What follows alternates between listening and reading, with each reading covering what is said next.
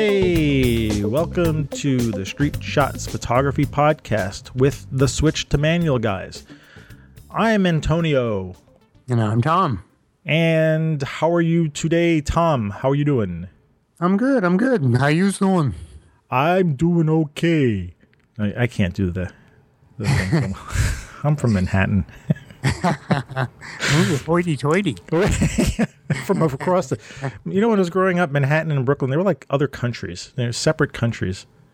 When I was when I was here. Yeah, yeah. Well, now Brooklyn is the new Manhattan. So Brooklyn is the new United States. we've got it all. You need to see one of those pictures like the the New Yorker cover. It shows Brooklyn and then the rest of the world in the background.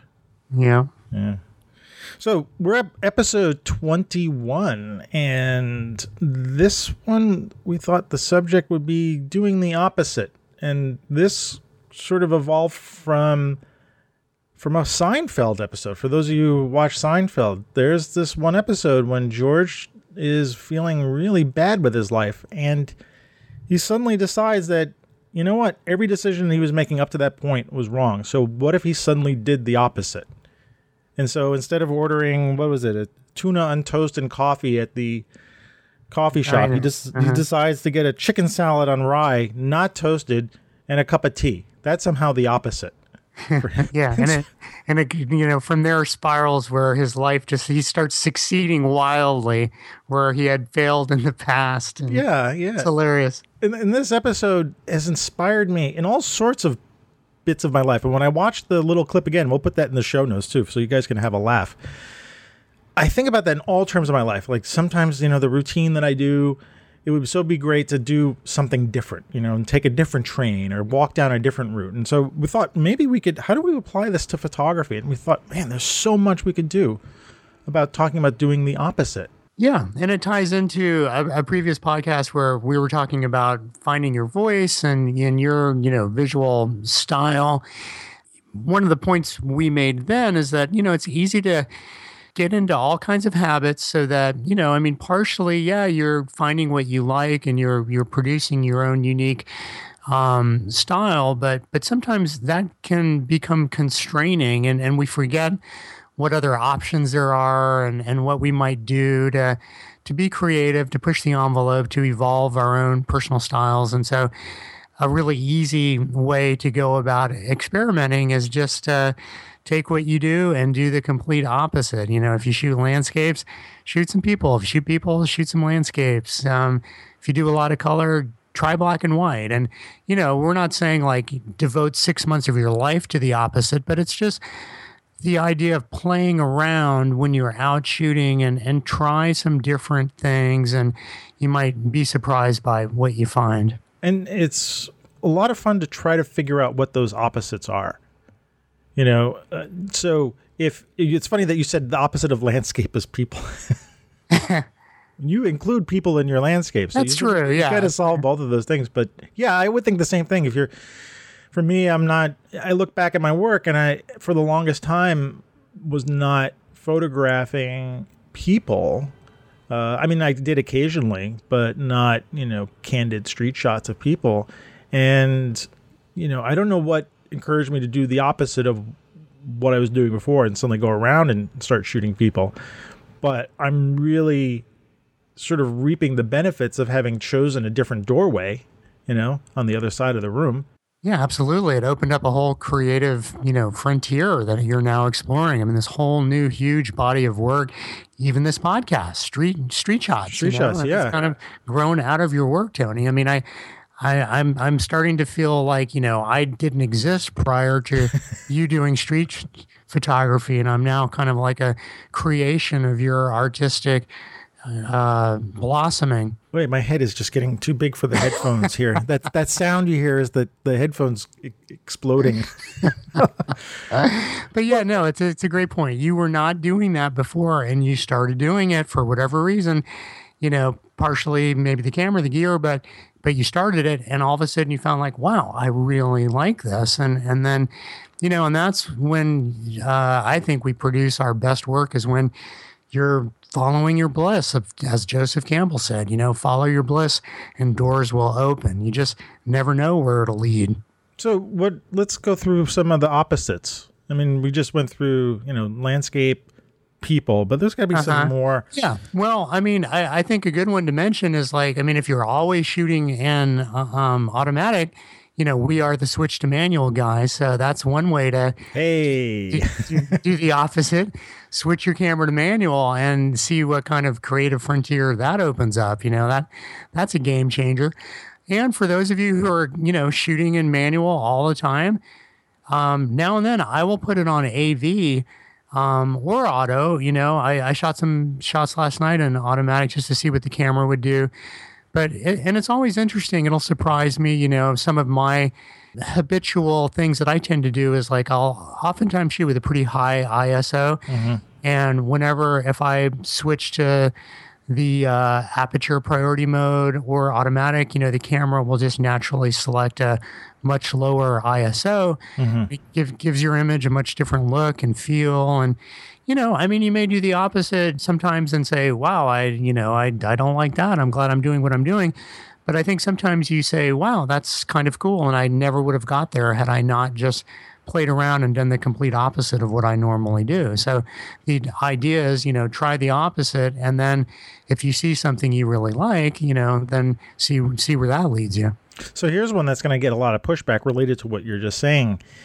I just thought, well, for me lately, the opposite has been not shooting raw files, right?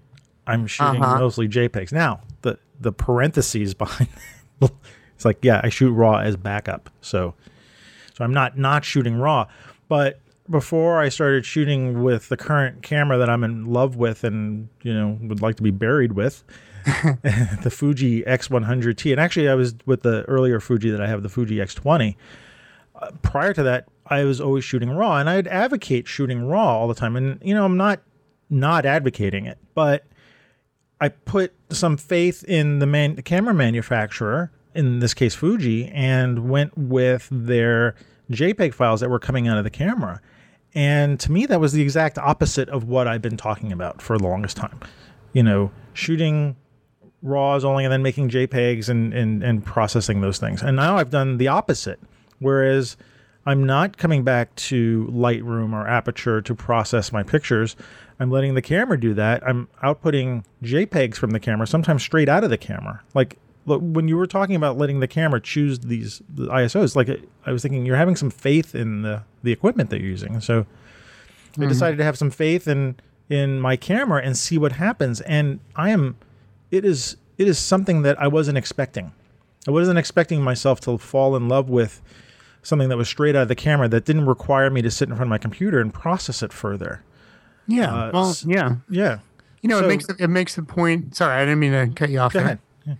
Oh, I was just going to say, you know, um, I mean, we are the switch to manual guys, and we're all about taking creative control of the camera. But, you know, a lot of time and energy has gone into the design of these cameras, and they can do all kinds of incredible things. So, um, yeah, I, you know, the the notion that at times it's okay to play around with just what your camera can do to learn a few more things about it, and and then to let that inform your work, even if you go back to manual later, it's like, oh yeah, you know, the the camera's capacity to to shoot with this filter or to lower the ISO or to, you know, prioritize the shutter or the aperture, all of those different things will give you different looks. So yeah, it's sort of like, you know, opening up to learning from the camera. And we talk about like a leap of faith in a way, too. Yeah, yeah. I mean, as another practical thing, one of the things I used to do a lot is shoot color with a very low ISO so that I have a nice clean file. And lately I've taken to shooting black and white with a high ISO. And so that the picture is very grainy or noisy. Mm-hmm. And, you know, looking at those pictures and realizing, you know, I'm coming up with something new that I would I've never done before or may not have thought to do if when I was shooting color with a low ISO it wouldn't have occurred to me necessarily to turn into black and white and, and add all this noise into the picture. And I hate saying noise. It's not. I don't think it's relevant anymore. I think Yeah, I would call texture. it texture or grain, which is you know harking back to the old days. Yeah, and just color color in black and white in general, you know. Um, Color and black and white in general, yeah. yeah, most folks have a have a preference for one or the other, and so if you're mostly shooting color all the time, just for the fun of it. You know, switch your camera to monochrome if you've never done that before. It's a really fun thing to do, and you can just look at your manual and find out how to do that.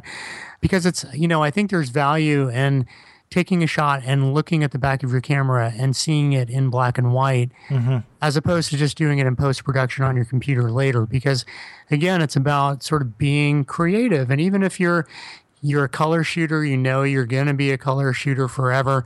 There's i think there's still value in shooting in black and white just for fun. It, you'll see things you'll notice things the contrast the shadows playing with light and then you go back to color I think you know it, it enriches your capacity to shoot in color and and vice versa.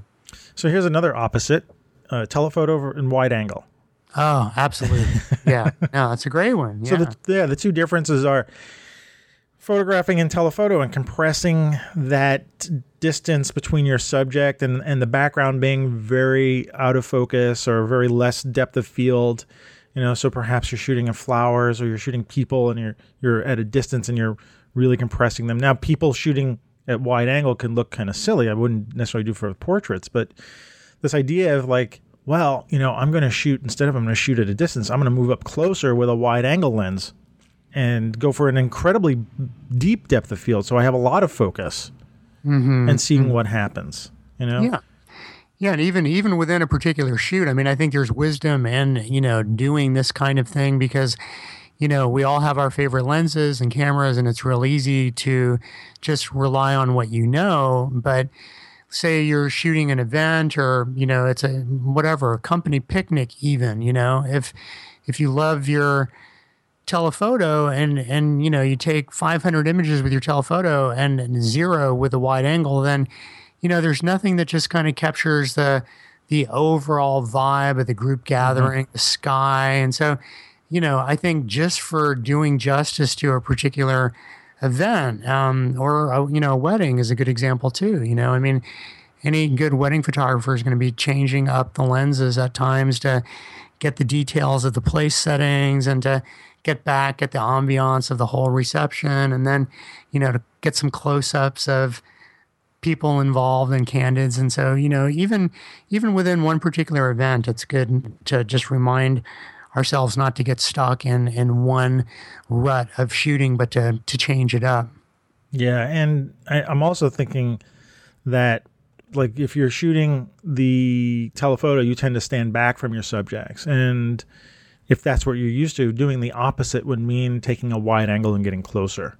Mm-hmm. You know, and so and vice versa too. I mean, if you're so used to going in close to people with a wide angle lens, what would happen to your shots if you stood back a distance and shot them with telephoto? Just how what what is the look of the pictures? What what what's the voice that you're creating with mm-hmm. those two different subjects? So that's a great opposite. Another one I'd like to talk about is weather, or not even weather. How about you know day and night? yeah yeah day and night. great. That's a one that I haven't explored as much. I mean, when I go out and shoot at night, and I do that so rarely because of well, I don't know why, because I'm lazy or I just don't, you know, I'm getting home from work and I want to go at night. But when I've done shoots at night, I am so excited by the results because I don't do that that often. You know, I don't go out and set up my camera on a tripod and do. You know, I've done some time lapse video at mm-hmm. night, which is not photography. Well, it is. Time lapse is a bunch of still pictures over time, not necessarily photography per se, but like long exposures at night uh, of the skyline of New York. And now that summer's here, it's a, it's a really good time to go out because the, there's a lot more daylight, so your your shooting time sort of increases Mm-hmm. yeah at, no, at that's- dusk, and you're not freezing to death. But I'm so Mm-hmm. excited when I go photograph at night because I don't do that that often. I'm always I'm always photographing during the day. Yeah, no, it's that's that's a perfect example. You know, I mean, and it's one of those things where you, it might not even occur to you unless you are intentionally thinking, okay, I'm going to pull a George Costanza and do the opposite. Because you know, sometimes swim just- upstream instead of downstream. Right. Sometimes you don't even think, you know, to grab your camera and shoot if you're going out and, you know, it's on the later side and, and you're like, oh, you know, you just don't even think of, you know, shooting.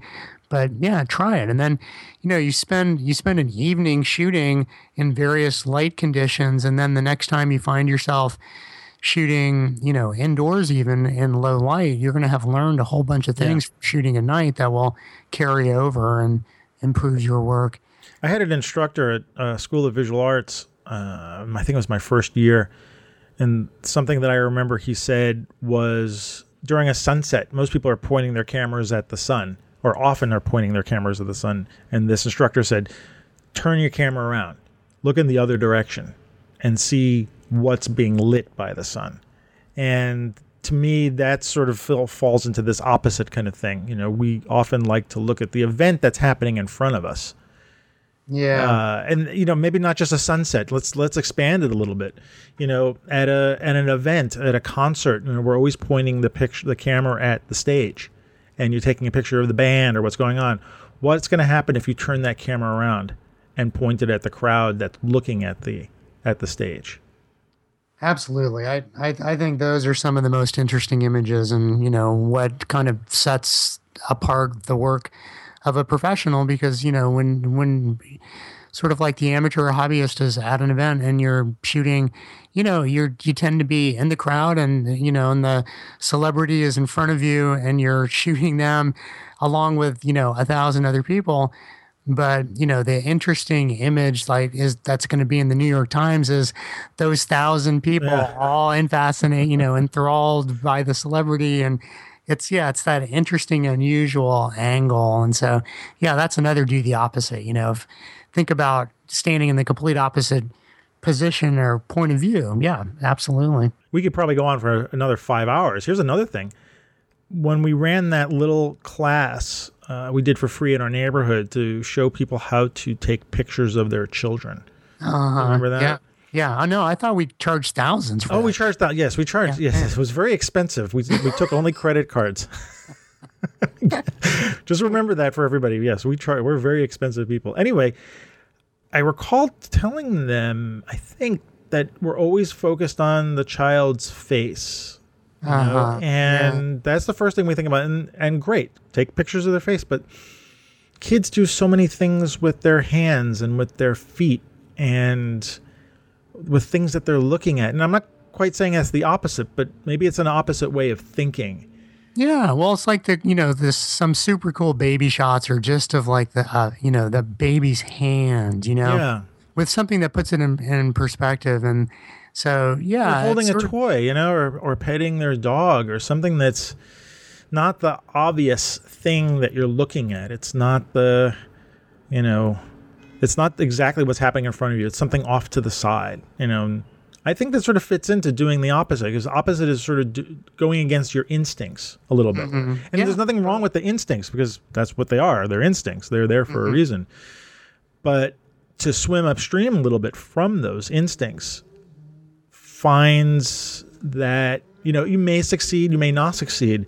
And even if you don't succeed, I wouldn't say that that's a reason not to swim upstream. Right. Yeah. No, it's all about just you know being being playful and um, experimentational, just having fun, and you know if something doesn't work, then whatever. You know, it's digital photography. You're not really losing anything, but oftentimes I think when we think outside the box and do things differently, you know, you learn, you you produce something you wouldn't otherwise have produced, and and you never know. Like George Costanza, you never know how it might change your life. I, I just another one popped in my head, and this is. George.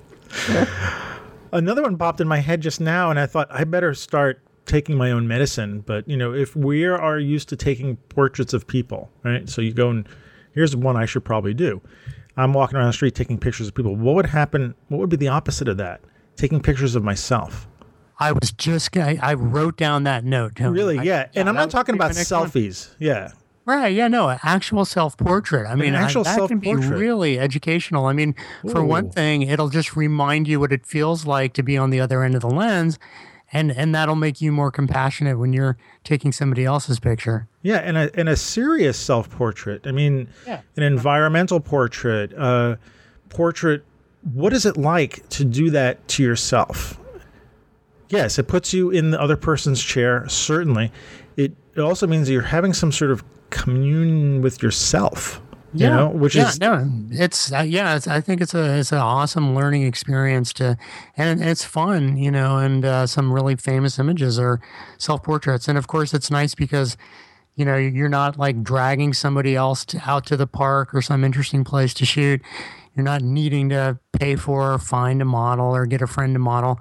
You know, you can always just take self portraits and yeah, and, and it's really I think it's not just a castaway. You know, it can can really be a fun thing, and it's you know after after after you do it, if you get a decent one, then you know it's always nice to change your profile picture on social media.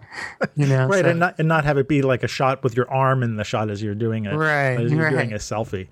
Yeah. I like to I like to point out that that a self portrait is is very s- different than a selfie. As I really can't stand that word, but it's in the dictionary now. So a self portrait really is trying to find something in you that you can express through the photograph, like you do with other people. So Mhm. a selfie is really more about, I think, showing you where you are at that time and you know showing off a little bit. So you had, and offline you were talking about Jung. You had said something that I wanted to get in here Uh-huh. that that sort of fits with what we're talking about. Yeah. Well, I, yeah, I was saying. You said know, highbrow, lowbrow. Yeah. yeah. Well, George, if Seinfeld is the lowbrow version of all this, then you know C.G. Jung would be the highbrow.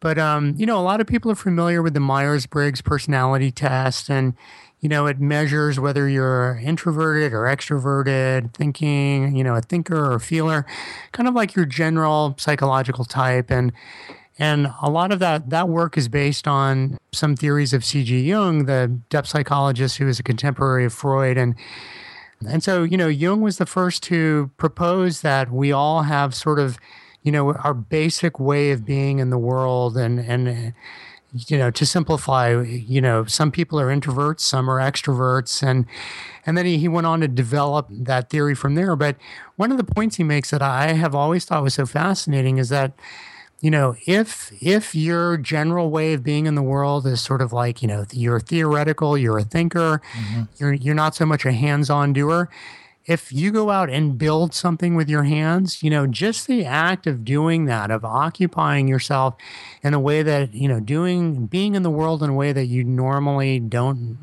do mm-hmm. You know that you will it'll open you up. You'll you'll think new thoughts. You will experience things that and i've just found it to be true. I mean i do tend to be more of a thinker than a doer. And mm-hmm. whenever i actually like try to fix something around the house i'm like wow that's interesting you know? I mean mm. it, it's kind of it's it's hard to put words to it but but i think creatively the same thing is true you know that whatever your natural inclination is it's not just like you said tony it's not to say that's that's wrong. And i think you know really ultimately finding your voice is following your natural inclinations but but it, can be tremendously powerful and it can help open up new creative frontiers when you intentionally do the complete opposite. So exactly what we're saying there's actually i think a theoretical kind of basis for it. And maybe as a as a final point to this this resurgence of people photographing using film again. Yeah you know and here i am thinking you know as you're saying this and hands on like well what is hands on in photography lately? And the first thing that popped in my mind was like okay well stick a roll of film in a in a film camera and then go and try to process it interesting yeah. yourself. And going back to my days of you know working in the darkroom, and there's some parts of that i don't really miss and there are parts of it that i do miss and it's the the crafts part of it the making of something by hand which mm-hmm. we've sort of lost in some way by going digital and it's not a necessarily a bad thing and this is just how technology evolves but you know i'm i'm going to have a, I think before you said this, I'm starting to have a different feeling about those people who are deciding to to go back to film. Now, I have a feeling about when people say this is better than that. So digital is better than film, or film is better than digital. That's a different conversation entirely. But I think for what you're saying, to get back in touch with something that you're, you know, it, digital to me is is the thinking process. Is thinking. It's 0s and ones. It's a computer right right and sitting there in the dark, standing for hours in front of a bunch of stinky liquids uh, in the dark, making prints is certainly the opposite of that. You know, it's your hands are doing the work. So, to me, that might be a great thing to try. You know, go back to shooting film and uh, see where that gets you. And it certainly slows you down a bit, you know. Yeah, it's interesting. Yeah, because you know, especially like you have that film background, Tony. You know, I I got into photography in the digital age. Although, I mean, as a kid, I did thank God took a photography class, you know, and was in the darkroom a little bit, so I have some sense of that. But you know, a lot of people don't, and so yeah, I think just to kind of experience that um, in a you know through your senses, you know, holding that paper and uh, working with the liquid chemicals and smelling it, you know. Mm-hmm. Yeah, just just as an experience. I mean, somebody ought to set up a business just to make that experience available to people who are into photography and want to just have some sense of what it's about. Yeah, hopefully it's uh, not hard to find because uh, people sold all their enlargers and yeah, right. Stuff. Probably is hard to find. Yeah, yeah. There, maybe I'll put this in the links. Uh, I just as you were saying this, someone's got a Kickstarter for trying to take pictures off of your iPhone or Android phone or something like that w- using an enlarger. So you put this, you put your iPhone into an enlarger and it projects down onto a piece of photographic paper and then you go and develop it. So somehow mm. you're able to take your picture on your phone and make a print from it. It's sort of a mix of both worlds. So yeah, I'm, I'm curious about that. But you know, if it gets you hands-on experience and like standing up in the dark and sort of uh, an idea of what it was like in the past, that's a good, you know, it's a good opposite, I think. Yeah, sounds interesting. Yeah. yeah. Wow we've talked a little bit longer than I think we usually do. but, yeah, and I think we can keep talking. Yeah. Yeah. This is an endless subject, and, and, hopefully we can come back to it. So why don't we just wrap it up now while we're ahead? What do you think? All, all right, sounds good. Where can people find us? All right, so you can find us on our website, which is switch2manual.com. We're also on the Twitter at switch the number two manual, so switch to manual. We're on Facebook right? Yeah. So search for us yeah. and switch. Yeah, and and uh, give us likes, lots of blue thumbs up. That makes us happy. We have a Google Plus community that we're building, and so join us there. It's a great way to share pictures. We have a Flickr group which you can get to from our website. And if you have any comments or questions, you can email us at info at switchtomanual.com. Also, you can tweet us out too if you want. You have uh, ideas for uh, shows or questions, please do that. And if you subscribe to us via iTunes, we would love it if you gave us comments and you know multiple star ratings there.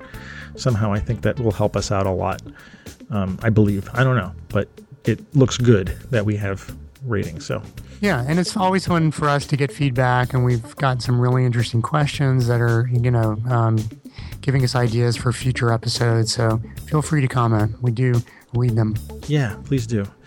So I think that's it for today. This is our 21st, 21st episode, and uh, looking forward to 22, right? Yeah. All right. So okay. uh, see you later. Adios.